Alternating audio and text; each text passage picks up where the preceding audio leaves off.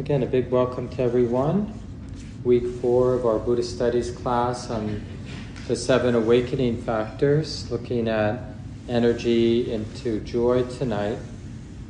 But uh, one of the things I mentioned briefly at the beginning that we'll sense tonight is uh, we've been talking about the awakening factors in a somewhat linear way. We learn about what it means to be present, mindful awareness, sati, is remembering to recognize the present moment.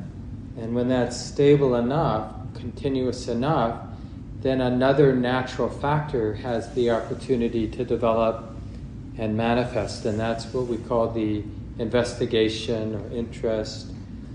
And because of the stability and continuity of present moment awareness, mindfulness, then wisdom can begin to discern what is, you know, I would call the issue at hand, right? What's most relevant to keep in mind, like how it works. And when we think how it works, we're talking about like how does it work that I end up being all bound up and tight and unhappy? Or how is it that the heart, the mind ends up at other times, other moments, feeling pretty light and free and happy? And so we need the stability and continuity of present moment awareness to learn about this capacity to discern, to investigate, to unpack kind of the lawfulness of how things come to be, and in particular, how heavy states come to be and light states come to be. Because out of compassion, that's what just what the heart's interested in. We don't have to tell the heart to be interested in it. The only reason the heart doesn't seem to be interested in it is we haven't realized that that learning is available.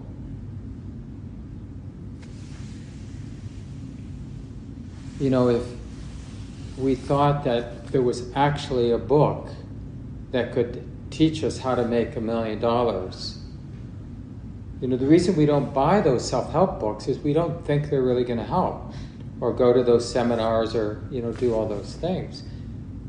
But if we saw for ourselves that this approach or whatever really helps, we we would do the third factor. That third factor would naturally arise.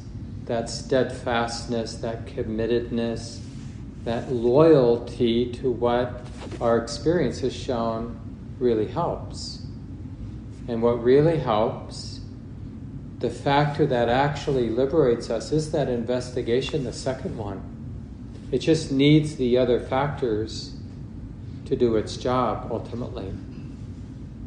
And that's the point I want to make here because now that we're, we've gotten a sense of the first three mindful awareness, investigation, and energy, effort, persistence then we see now how the rest of the factors joy, tranquility, concentration, equanimity it's like this is how we you know how we sometimes talk about how the ends and the means have to be in relationship with each other that's how we know that how we're living the path the spiritual practices are trustworthy I mean, it, it doesn't make sense. Like if we're interested in the peace, the unshakable, unconditioned healing peace that the Buddha talks about, it wouldn't make sense if that if we were told that the way to that is you just keep pounding your head against solid wall of stone, you know, and if you persist enough, then you'll have a breakthrough. kind of breakthrough you have, of course, will be, you know, not so good for your skull, but but we wouldn't trust that. You know, we'd hear that this doesn't make sense that that activity, persisting at that, would lead to what my heart really intuits might be possible. like real release of whatever weight, whatever contraction that I can, I do experience, that can be released. So there's this important thing about, so if we're going to really get clearer and develop awareness, this investigation, this capacity to discern, it's really reading the lawfulness of cause and effect, in particular, in terms of the inner workings of the mind and how the mind makes up meaning and understanding, and uh, persisting at that. But all of that work of the first three has to be um, affected by, influenced by joy, tranquility, concentration, and equanimity. That's actually how we build the momentum of the first three, because the, the next four are really the flavor of awakening. And so the means, you know, we could talk about the means having mostly to do with the first three, have to have the flavor, have to be in alignment with the flavor of the next four.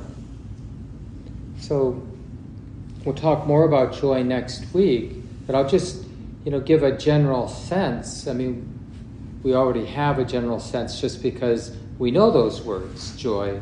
We have some sense of what that word points to in terms of our experience, that feeling alive, right? Joy is not a deadened, disconnected experience. When we're feeling the kind of joy that we trust, it's that alive, enlivened feeling. And the kind of interest, kind of openness and sensitivity is like that's the natural result of joy. It's like easy to be all in when we have joy, right? It's not an effort. I should be all in. Like, think about times you were playing.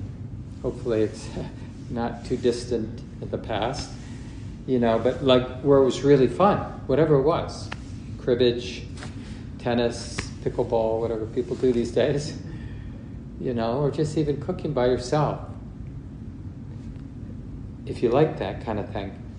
And uh, just get a sense of what that enlivening joy, what that feels like in the body and the mind. What becomes very natural. And uh, so th- that helps us like understand the path because the awareness, investigation, and committedness, being all in, starting over, not giving up, in all the ways skillful effort manifests, we want it to have the flavor of joy, like be enlivening, not deadening. So it can't, like when it gets on autopilot, it will start to feel a little flat or dead. And then we'll know, well, this is probably not onward leading. You know, somehow the practice is in a rut. I'm on autopilot.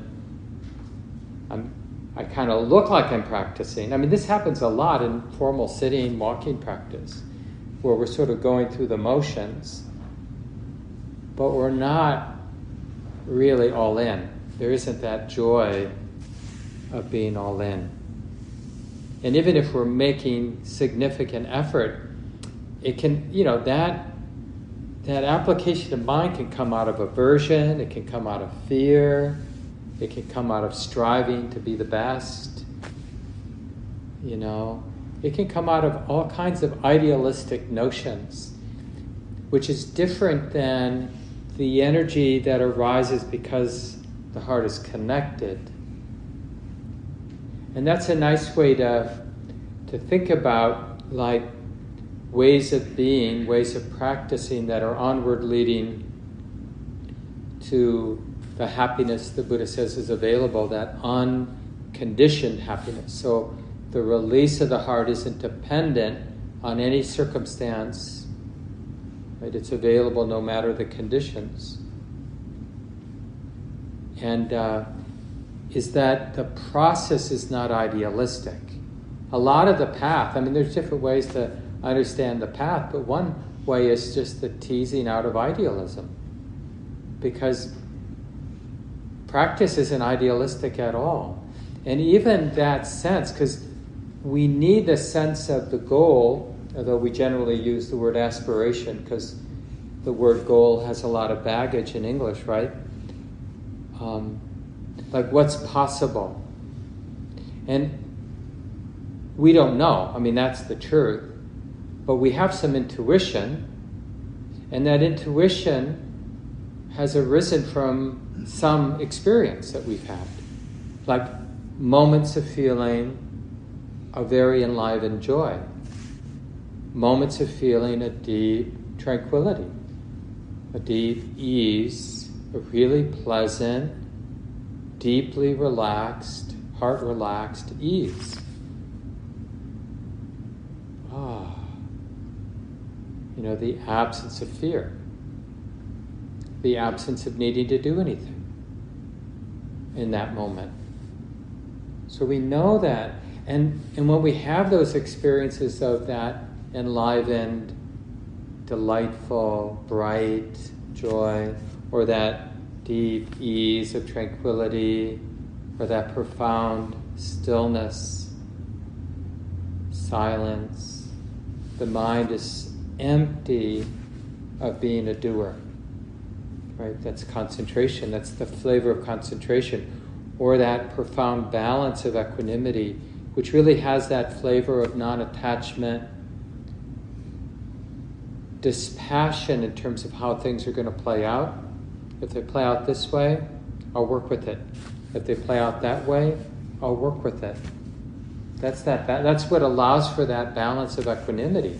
The seventh factor, right? Is that we know we can work with it. We'll deal with it. And there's a profound, unflappable balance. Just taking care of life, taking care of all beings. So, when we're sitting and practicing, or just have the intention to practice in daily life, we know the active parts of the practice is like how to bring to mind and keep in mind present moment awareness, recognizing this is being known. And stabilizing that in any way that we've learned works so that the discerning, the investigative capacity just comes online simply because there's enough continuity of awareness.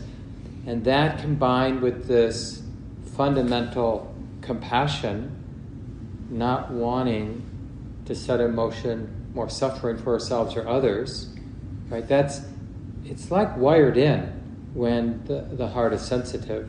We'll sense that interest, and you know, and not causing ourselves or others more suffering. It's just there, so that that's what that's what enlivens the discerning. It's like what makes things tighter, what allows things to release. and and that work of you know being committed to the awareness, the wisdom and awareness, deepening its understanding of what is onward leading to release and what is it that's onward leading to being tight. Not just in the short term, but in the longer term too, right? In the big picture way.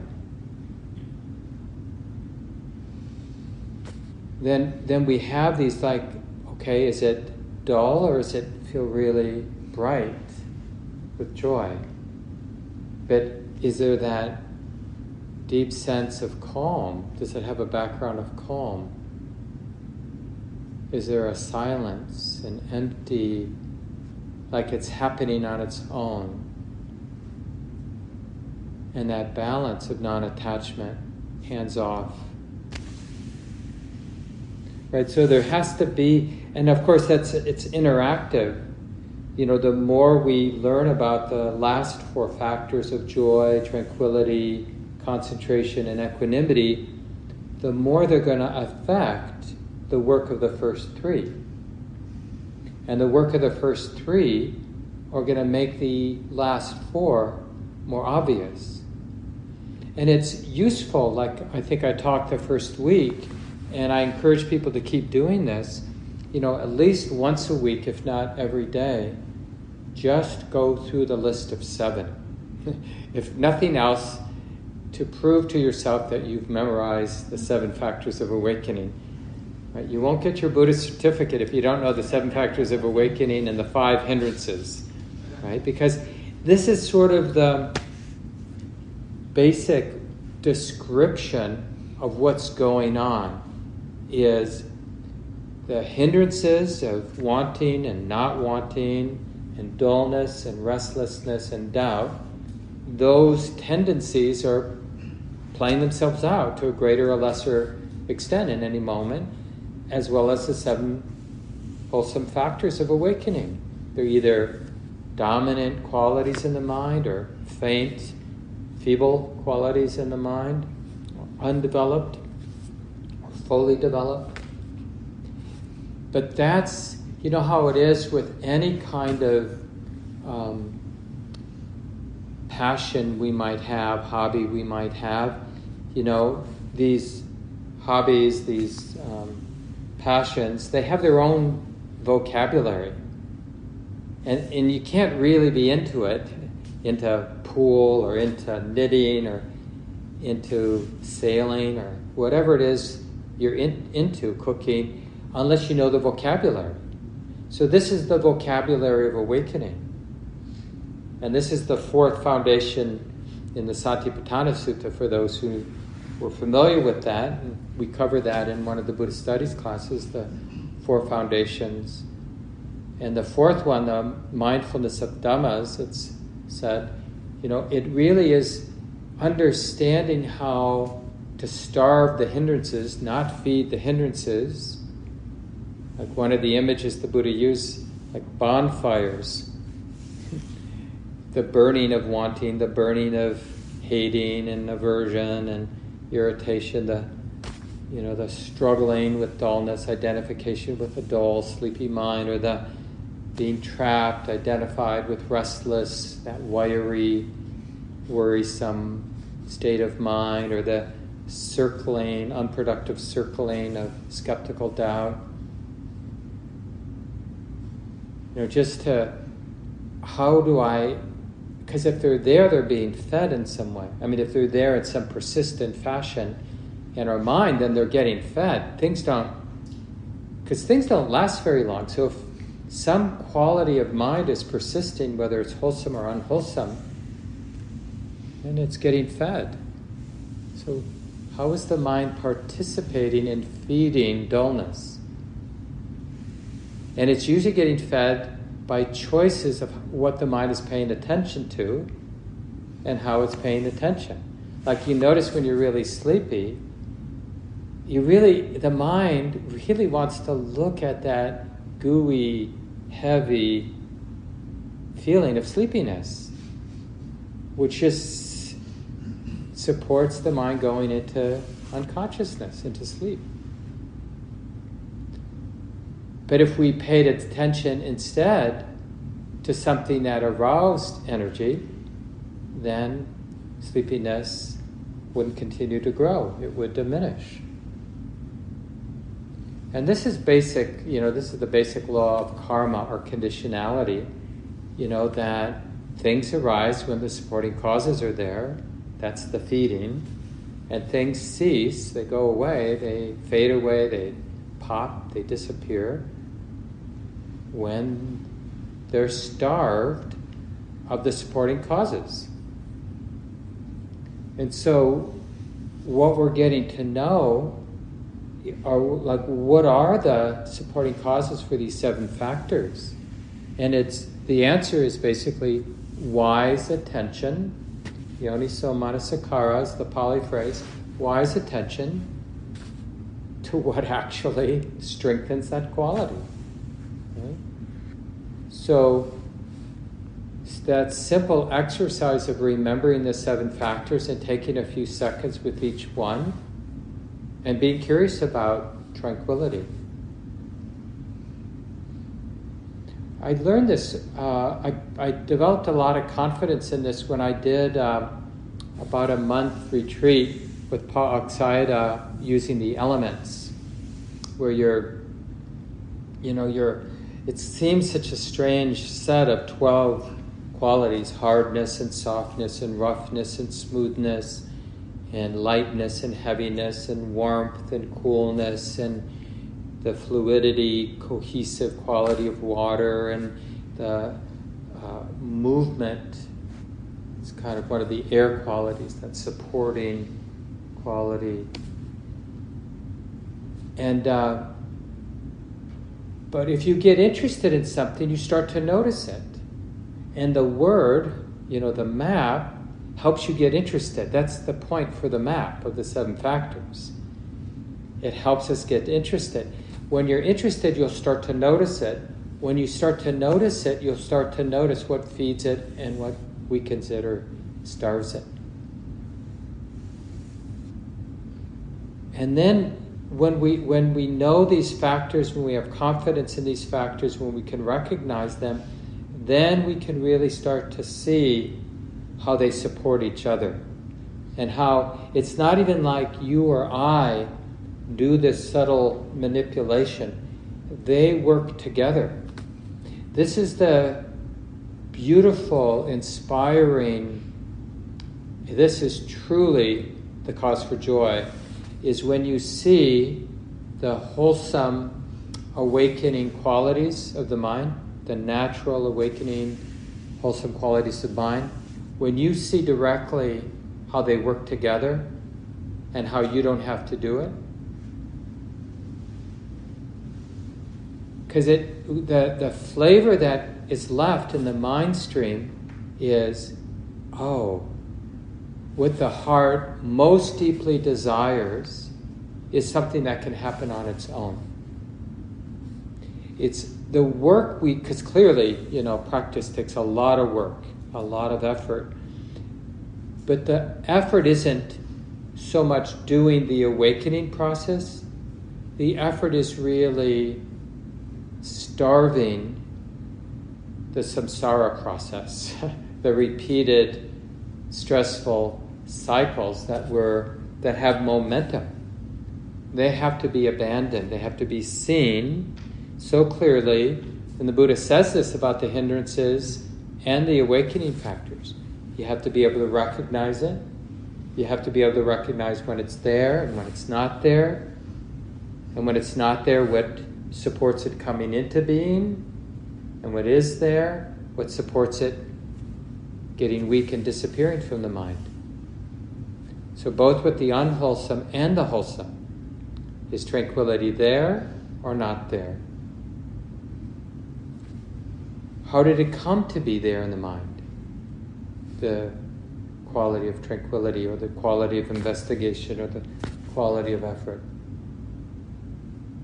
Having been there, what caused it to go away? Now I don't have any steadfastness. I just want to be complacent and let everything happen on its own. You know, we hear these, you know, these um, descriptions of practice like it all happens on its own. It's like, oh, that's That's the practice I want. But the question isn't does everything happen on its own? How do we how do we realize that? Right? We have to realize that. Because otherwise it's idealistic. We hear something about the practice like it's all empty, and that's such a compelling thought. So then we idealistically just want that to be true. As opposed to how might that information, the inspiration, like, so this might be the attribute of uh, the factor of equanimity. How can me thinking about equanimity from what I've read, from what teachers have reported, from what I've directly experienced, that stable, radiant, unflappable balance, that, that um, not being dependent on how things are unfolding. but not in like I give up, so I don't care how things unfold. But the peace, the well being isn't dependent on how things unfold. That's equanimity, right? So that sense of that, right? How to use that without turning it into something idealistic. So the word equanimity, or whatever word you use for that seventh factor, balance, non attachment, it has to exist for us as an aspiration. But that aspiration has a, there's a flavor, right? And that flavor is that intuition that this isn't just pie in the sky. This is something I sense. I sense. I'm open to.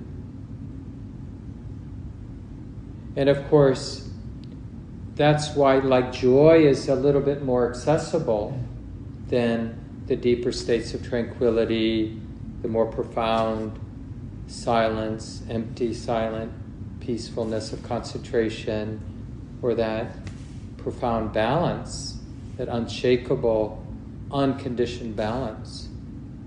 Right? So it gets more subtle, but we want to move through the list and then see how it informs how we make effort and how we're curious, how we, you know, that self compassion that cares about how it is that suffering gets that stress and suffering gets that emotion, how it is that it can release.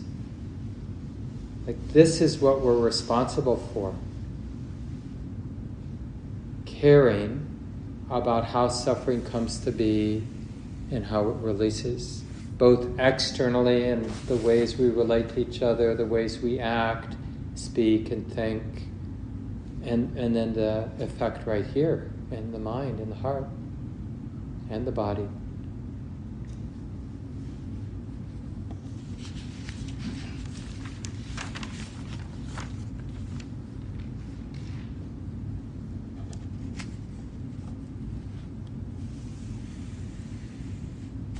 Send this article out next week. I didn't put it in the list this week um, by Christina Feldman, but she, it's about uh, joyful effort, I think is the title.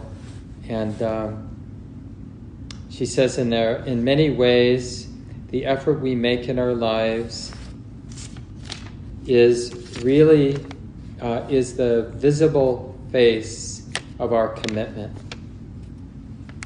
And I would say more than that, and I think she makes this point in one of her articles that I've uh, included, the kind of effort we make is the sort of outward expression of how in we are, all in.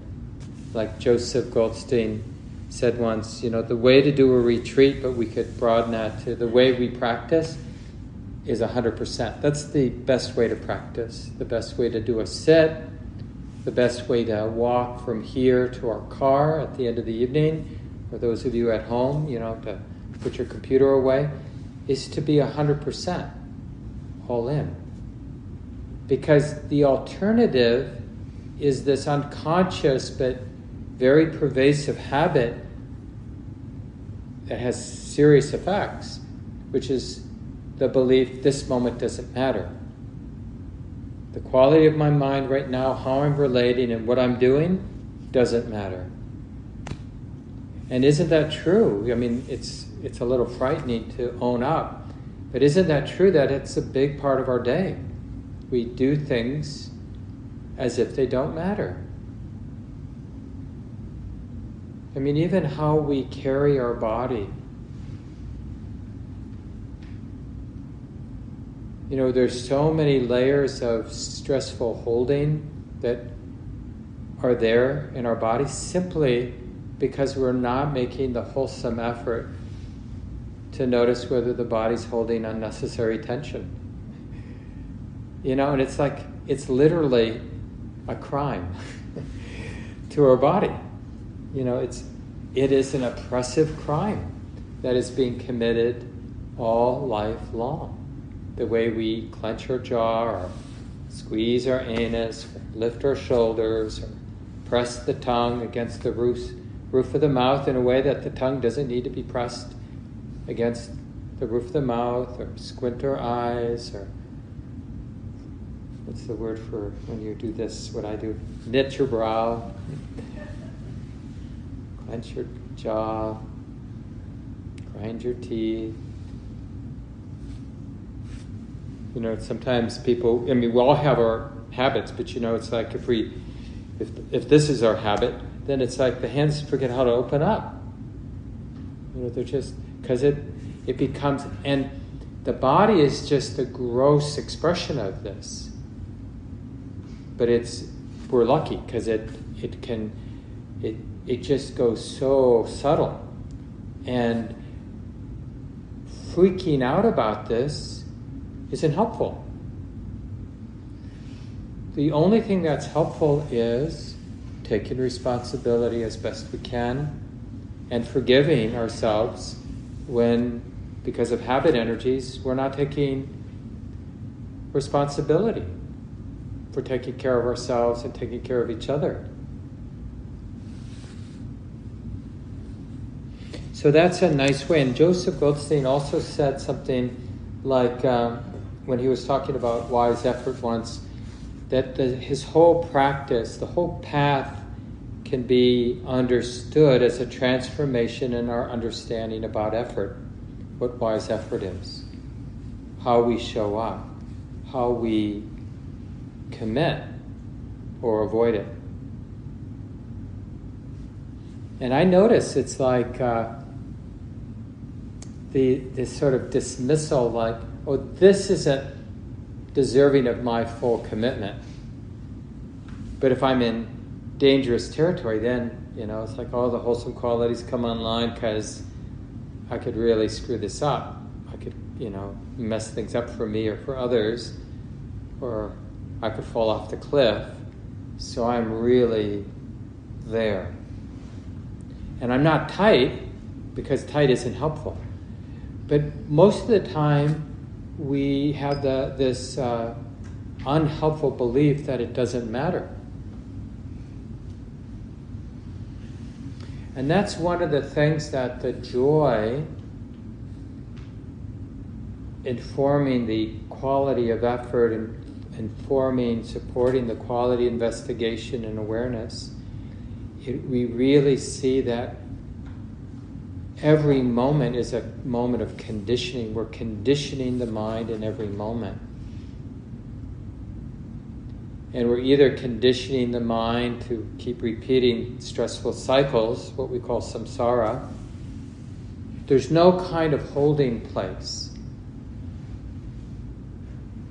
But that's kind of the lie we tell ourselves like, I'm not digging the hole deeper. You know, I'm not doing bad stuff yeah, I'm sure maybe I'm not bringing a lot of integrity to my interest in being a loving, wise human being. And the, and the thing is, like I feel it right now as I'm saying that, it's like my habits of entertainment, let's say, they feel threatened. So does that mean I can never coast, never chill out, you know? But it just means like, and this really helps us understand what wise effort is.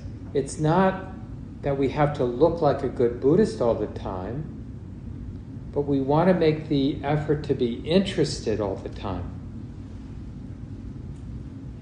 And that's an interesting, that brings kind of, that makes things interesting. So when you are, because no one's around, going to the fridge and you know, doing what you do when no one's around, watching what you eat or watching what you watch on TV or on the internet or whatever.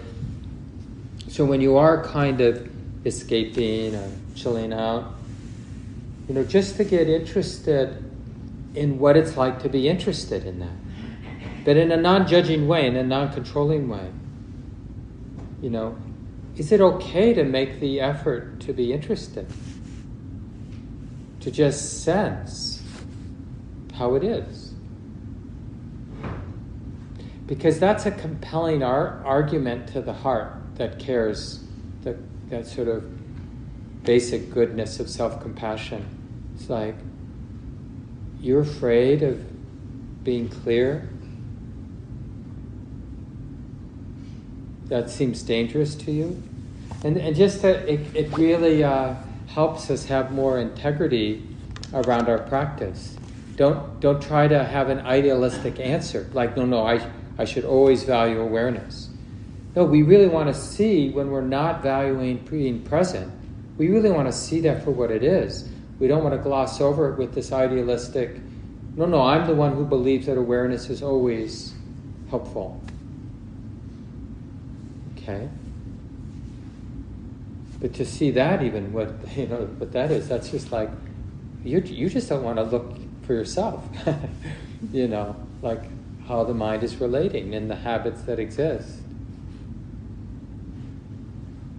Yes, I'll leave it here in the small groups tonight. Um, you know, just just unpacking, sharing what you've learned generally with the seven factors, but I thought in particular, you know, just this commitment, like if we're committed, if we really do trust being present, what kind of effort is naturally arising? What kind of loyalty and committedness are we noticing? where do we notice that in our lives and where do we not notice that in our lives? And how might that be interest, interesting to you? Like, yeah, where that remembering the practice and how it can get be a burden, you know, like so the idea of effort is that it's onerous. It's a you know, it's a problem. but I'm kind of into this thing being a Buddhist, so I have to go through the motions. But I, it's like, I was thinking about this, it's like when we were in school, you know, yeah, we put up with it, but it was so nice when it was a snow day. You know, oh, nice school. You know, or whatever. We got a Zoom meeting and then the internet doesn't work. Oh, I don't have to do it. Same thing with our practice. You know, it's like noticing how we're looking for, oh, you need help? You need my, oh, so I guess I won't sit today. You know, because I have an excuse. I got an out. So just to share about like the kind of commitment and, and where we've noticed commitment that felt very natural and real and uncontrived like any place, so not just in your Buddhist spiritual practices, but like where do you see that kind of trustworthy loyalty, committedness, willing to be all in? And what might that look like in spiritual life? What would have to change so that kind of energy, effort, natural, dynamic effort might show up more and more in our practice, in our spiritual lives. This talk, like all programs at Common Ground, is offered freely in the spirit of generosity. To learn more about Common Ground and its programs, or if you would like to donate, please visit our website www.commongroundmeditation.org. Thank you for listening. To learn how you can support the teachers and Dharma Seed, please visit dharmaseed.org slash donate.